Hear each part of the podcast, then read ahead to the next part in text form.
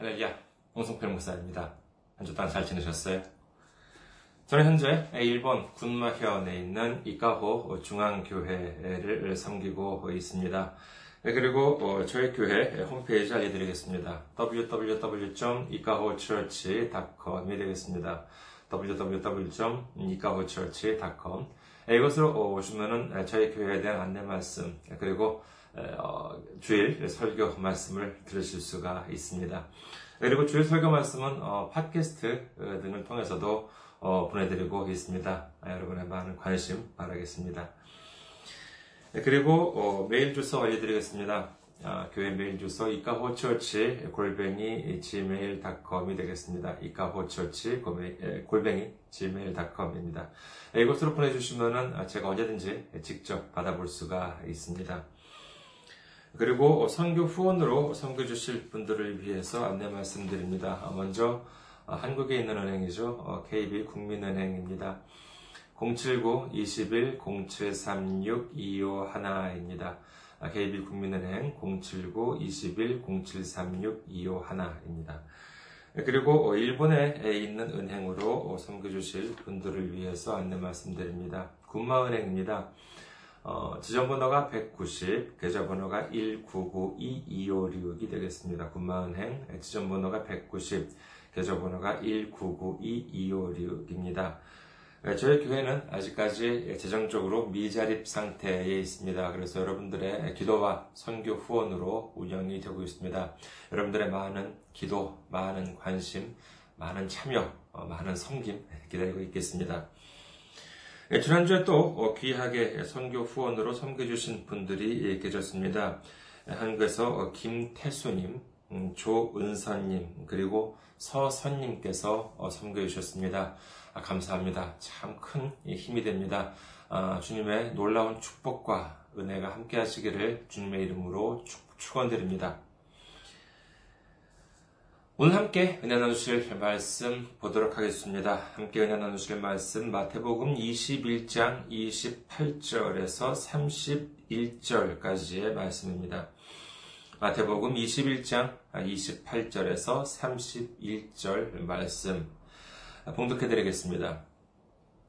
그러나 너희 생각에는 어떠하냐? 어떤 사람에게 두 아들이 있는데 맏아들에게 가서 이르되 예 오늘 포도원에 가서 일하라 하니 대답하여 이르되 아버지 가겠나이다 하더니 가지 아니하고 둘째 아들에게 가서 또 그와 같이 말하니 대답하여 이르되 실소이다 하였다가 그 후에 뉘우치고 갔으니 그 둘 중에 누가 아버지의 뜻대로 하였느냐 이르되 둘째 아들이니이다.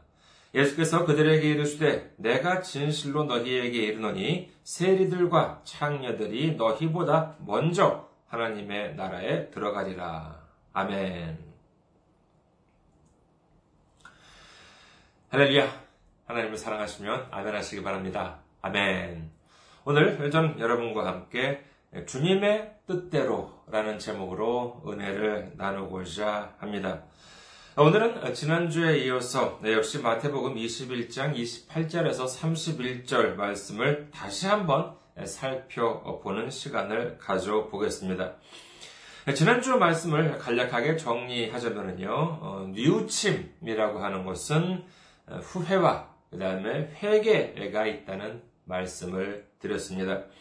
그래서 아무리 우리가 과거에 부끄러운 일, 후회되는 일이 있다 하더라도 그 자리에서 멈춰 서는 게 아니라 회개하고 주님의 품으로 돌아오기만 한다면 주님께서는 우리를 언제나 받아주신다는 그런 말씀을 드렸지요. 지난주에 이미 예고해 드린 것처럼 오늘은 이 말씀으로 두 번째 살펴보도록 하겠는데 그렇다면 오늘은 또 다른 각도로 이 말씀을 우리가 받음으로 말미암아 진정한 주님의 뜻을 깨닫게 되는 시간이 되시기를 주님의 이름으로 축원합니다. 성경 중에서도 특히 마태, 마가, 누가, 요한복음은 예수님의 행적을 중심으로 기록이 되어 있습니다. 그 행적의 중심은 당연히 예수님의 말씀입니다. 예수님께서 무슨 말씀을 하셨는지에 대한 기록은 우리에게 대단히 중요한 진리를 깨닫게 해주지요.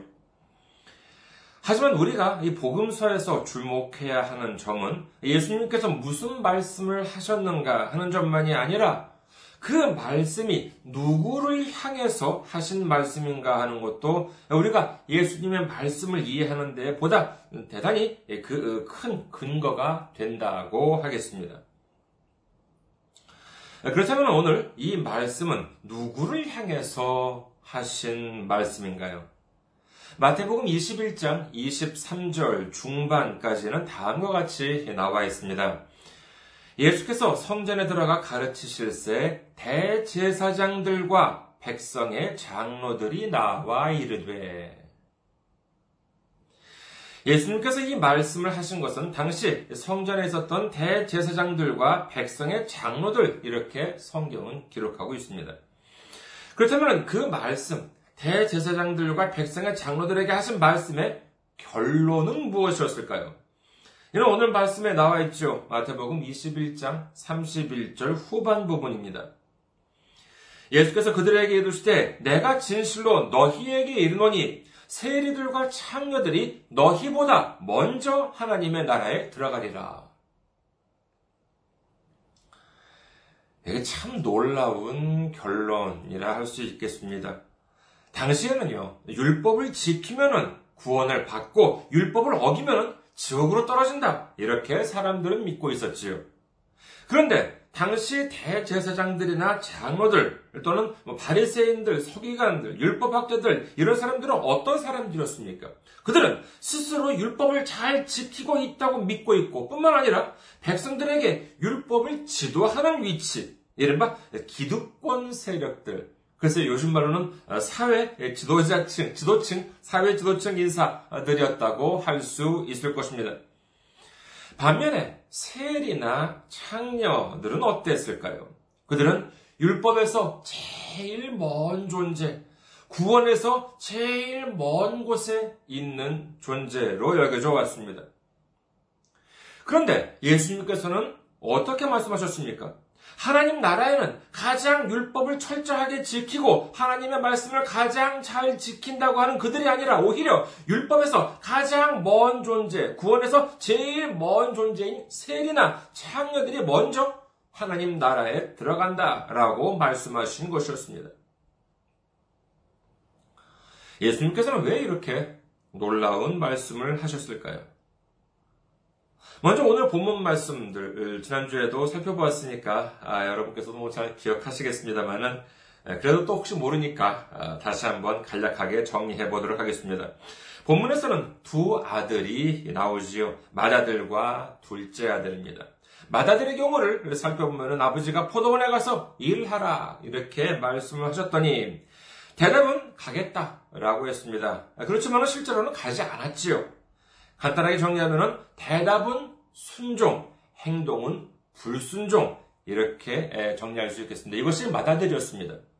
반면 둘째 아들의 경우를 살펴보면요. 마찬가지로 아버지가 포도의 원에 가서 일을 하라고 했더니만 대답은 실소이다. 안 가겠습니다. 이렇게 거절을 했습니다. 하지만은 실제로는 같이 갔지요. 왜 갔느냐 하면은 예, 뉘우쳤기 때문에 자기 잘못을 후회하고 회개했기 때문에 아버지의 말씀을 따라서 포도원에 간 것입니다. 역시 더 간단하게 정리하자면은 둘째 아들의 경우를 보면은 대답은 불순종. 그러나 회개한 후 그의 행동은 순종. 이렇게 둘째 아들의 행동을 정리할 수 있겠습니다. 대답은 불순종. 그러나 뉘우치고 회개한 다음에 행동은 순종이었지요. 맏아들은 말로만 순종, 행동은 불순종. 둘째 아들은 말로는 불순종, 그러나 행동은 뉘우치고 순종이었습니다. 예수님께서 여기까지 말씀하시고 질문을 하나 던지셨지요. 31절 후반부, 전반부입니다. 마태복음 21장 31절 전반부. 그 둘 중에 누가 아버지의 뜻대로 하였느냐.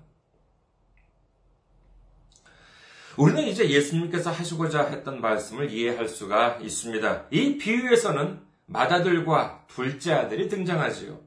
이 말씀을 대제사장들과 백성의 장로들, 말하자면 종교적 지도자들, 기득권자들에게 말씀을 하셨습니다. 그리고 이 결론, 이 말씀의 결론 부분에서는 세리들과 창녀들이 등장하지요. 예수님은 맏아들을 이 종교적 지도자들, 그리고 둘째 아들을 세리와 창녀들이라고 하셨던 것입니다. 당시에 이 종교적 지도자들, 기득권자들은 어땠습니까? 정말로 믿음이 좋았나요? 당시 그들에게는 문제들이 상당히 많았습니다. 이는 제 추측이 아닙니다. 예수님께서 오셨을 때 가장 많이 꾸짖은 사람들이 바로 이 당시 종교 지도자들, 기득권자들이었습니다. 그들은 항상 목에 힘을 주고 다녔습니다. 거리에서 인사받기를 좋아하고 사람들 모인 곳에서 대우받기를 좋아했습니다. 남들이 들으라고 큰 소리로 기도하기도 했습니다. 하지만 그들에게 예수님께서는 뭐라고 하십니까? 마태복음 23장 3절에서 7절. 그러므로 무엇이든지 그들이 말하는 바를 행하고 지키되 그들이 하는 행위는 본받지 말라. 그들은 말만 하고 행하지 아니하며 또 무거운 짐을 묶어 사람의 어깨에 지우되 자기는 이것을 한 손가락으로도 움직이려 하지 아니하며 그들의 모든 행위를 사람에게 보이고자 하니 곧 그 경문 띠를 넓게 하며 옷수를 길게 하고 잔치의 윗자리와 회당의 높은 자리와 시장에서 문안 받는 것과 사람에게 랍비라 칭함을 받는 것을 좋아하느니라.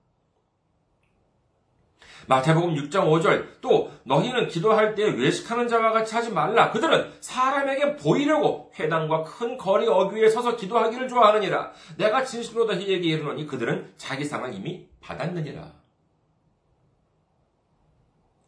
겉으로는 믿음이 좋은 척, 겉으로는 깨끗한 척, 거룩한 척을 하는 그들을 예수님께서 어찌 모르실 수가 있겠습니까? 그래서 마태복음 23장 27절에서는 다음과 같이 말씀하십니다. 마태복음 23장 27절 화 있을진저 외식하는 서기관들과 바리새인들이여 회칠한 무덤 같으니 겉으로는 아름답게 보이나 그 안에는 죽은 사람의 뼈와 모든 더러운 것이 가득하도다.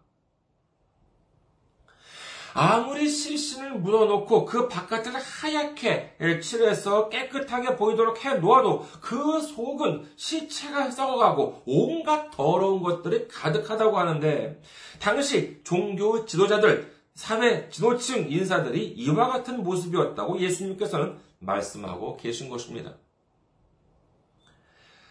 하지만 세리들, 창녀들은 어떻습니까? 그렇다고 오해하지 마시기 바랍니다. 아, 당시 세리나 창녀가 모두 거룩하고 아, 다 천국에 갔다는 것이 아니에요. 지금 이 예수님의 말씀을 듣고 있는 너희들, 어, 그, 어, 뭐, 대제사장들, 그 다음에 백성의 장로들은 회개하지 않지만은 차라리 과거에 죄를 지었다 하더라도 사회적으로나 윤리적으로나 하물며 율법적으로나 죄를 지었다 하더라도 자신의 모든 죄를 뉘우치고 회개하고 주님의 품으로 돌아온다면은 그죠? 처음에는 하나님께 순종하지 않고 반항했었다 하더라도 나중엔 뉘우치고 하나님의 뜻대로 행한 둘째 아들과 같이 말로만 믿는 척, 겉으로만 순종하는 척만 하고 결국 회개하지도 않고 순종하지도 않는 너희들보다 먼저 천국에 들어가겠다. 이렇게 말씀하고 계신 것입니다. 좀 화제를 바꾸어 볼까 합니다. 여러분께서는 혹시 구원의 확신에 대한 질문을 들어보신 적이 있으십니까? 구원의 확신이 무엇입니까? 나는 예수님의 피로 구원을 받았다. 나는 지금 이 순간 죽어도 천국에 갈 수 있다. 이 확신 아니겠습니까? 이와 같은 확신은 우리 신앙에 있어서 대단히 중요하다고 할 수 있습니다. 자, 그럼 여러분께 질문을 드리도록 하겠습니다. 여러분께서는 구원의 확신이 있으십니까? 지금 이 순간 죽더라도 나는 틀림없이 천국에 들어갈 수 있다고 믿으십니까? 이 구원의 확신이라고 하는 것을 사람들은 꽤 중요하게 생각하는 것 같습니다. 제가 어렸을 때 이제 일본에서 계속 살다가 고등학교를 졸업하고 한국으로 돌아가서 다시 교회 그 대학부 예배에 처음 갔을 때의 이야기입니다. 거기서 이제 뭐 처음 어, 나왔으니까 새신자무 등록 카드 뭐 이제 그런 것을 에, 적으라고 하더라고요. 거기는 뭐 이름이나 주소 뭐 이런 것들 적는 것도 있었습니다만은 제 기억에 이런 것도 어, 적혀 있더라고요. 당신은 당신은 구원의 확신이 있습니까? 예, 아니요. 라고 이렇게 적혀 있었습니다. 그래요, 뭐 예전부터 어, 교회에 다니고 있는 성도님들이라면 뭐 어느 정도 답할 수 있을 것도 같지만은 전 좀 그때 당황했습니다. 아니, 그게 새신자 등록 카드잖아요. 저는 뭐 일본에서도 계속 신앙생활을 했었다고는 하지만은 그래도, 그래도 좀 그게 좀 당황스러웠었는데 아니, 오늘 처음으로 교회에 나온 사람들한테 이런 질문을 하는 것이 이게 맞는 일일까 하는 생각이 들었습니다. 뭐 그때 처음 나온 분이 저만이 아니었는데 역시 어떤 다른 분은요 그 종이를 들고 그, 그 종이를 걷는 사람한테 질문을 하더라고요. 이 구원의 확신에 대해서 지금 반드시 대답을 해야 하느냐라고 하는 것이었습니다. 그러니까는 그 어, 등록 카드를 받으시는 분이 하시는 말씀이 아 이 부분은 아주 중요한 부분이기 때문에 반드시 대답을 해주셔야 합니다.라고 어, 하더군요. 이 말을 들은 분의 표정이 별로 좋지 않았던 것 같습니다. 저는 그럼 어떻게 대답했을까요? 성경에 보면은요, 이 구원의 확신이 강한 분들 꽤 많이 등장한 것 같습니다. 어떤 분이 구원의 확신이 강한 분들이었을까요? 전 장담할 수 있습니다. 바로 당시 종교 지도자들, 앞서 말씀드린 대제사장이나 장로들, 바리새인, 서기관, 율법학자들, 예수님께서 꾸짖으셨던 바로 그들이었습니다. 누가복음을 잠시 보도록 하겠습니다. 누가복음 18장 10절에서 14절. 두 사람이 기도하러 성전에 올라가니 하나는 바리새인이요 하나는 세리라. 바리새인은 서서 따로 기도하여 이르되 하나님이여 나는 다른 사람들 곧 토색, 불의, 간음을 하는 자들과 같지 아니하고 이 세리와도 같지 아니함을 감사하나이다. 나는 일에 두 번씩 금식하고 또 소등의 11조를 드리나이다 하고 세리는 멀리 서서 감히 눈을 들어 하늘을 쳐다보지도 못하고 다만 가슴을 치며 이르되 하나님이여 불쌍히 여기소서 나는 죄인이로소이다 하였느니라. 내가 너희에게 이르노니 이에 저 바리새인이 아니고 이 사람이 의롭다 하심을 받고 그의 집으로 내려갔느니라.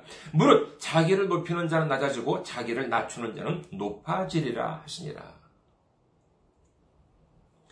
이 두 사람 중에서 구원의 확신이 누가 있었겠습니까? 예, 바리새인입니다. 그럼 분명히 구원의 확신이 있었습니다. 그의 입에서 막 감사가 넘쳐납니다. 그러면서 세례를 보고는 경멸을 하지요. 아마도 그는 이렇게 생각했을지도 모릅니다. 나는 구원을 받았지만 저 세리, 저기 있는 세리는 구원을 받지 못했을 것이다. 이런. 반면에 이 세리는 어땠겠습니까? 구원의 확신이 있었다면 하나님 앞에서는 당당했겠지요. 하지만 이 세리 어땠다고요? 성전 안으로도 제대로 들어오지 못했습니다. 저기 멀리 서 있어요.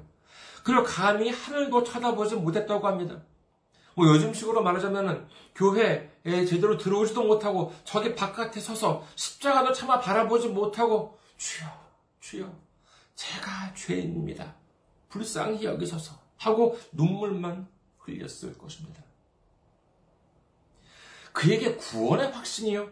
아니에요. 없었을 것입니다. 있는 것이라고는 오로지 이 죄 많은 자신을 불쌍히 여겨달라라고 하는 간절한 회개 뿐이었을 것입니다. 그러나 예수님께서 말씀하시기는 바리새인이 아니라 이 세리가 의롭다 하심을 받았다. 이렇게 말씀하셨지요. 바리새인의 기도를 물리치시고 이 세리의 기도를 기쁘게 받으셨다고 말씀하고 계신 것입니다. 성경에 나오는 강한 구원의 확신을 가졌던 사람들, 대제사장, 바리새인들, 사두개인들, 서기관들, 율법학자들, 그들이 했던 일들이 무엇입니까? 그렇습니다. 자신의 교만이 하늘을 찌르더니 마침내 하나님의 독생자 예수님을 십자가에 못 박고 말았던 것입니다. 지금 이 시대에 구원의 확신, 누가 가장 강한 확신을 가지고 있을까요? 분명합니다. 교회에서 문제를 일으키고 있는 사람들입니다. 그 사람들 구원의 확신이요? 당연히 있겠지요. 내가 그렇게 문제를 일으키고 나쁜 일을 저질러도 나는 반드시 천국에 간다라고 하는 확신이 있기 때문에 그토록 당당한 건 아니겠습니까? 그렇다고 구원의 확신이 중요하지 않다는 말씀이 아닙니다. 앞서 말씀드린 바와 같이 진정한 구원의 확신, 예수님께서 십자가에서 피를 흘려주심으로 우리를 대속해 주셨기 때문에 우리가 예수님의 십자가 공로로 구원을 받았다라고 하는 확신은 대단히 중요합니다. 하지만 이 구원의 확신이라고 하는 것, 어쩌면 잘못하면 믿음의 큰 걸림돌이 될 수도 있지 않을까 합니다. 이런 막무가내식 구원의 확신이라고 하는 것, 이는 마치 안전띠 하나 매고는 이제 나는 괜찮다면서 속도 무시, 신호 무시, 다른 차량들 무시해가면서 운전하는 것. 그러면서 자기가 안전할 것을 바란다는 것, 이것과 다름이 없는 것입니다. 실제로 이러면 어떻게 되겠습니까? 사고 나는 것은 시간 문제입니다. 다치는 것도 시간 문제지요.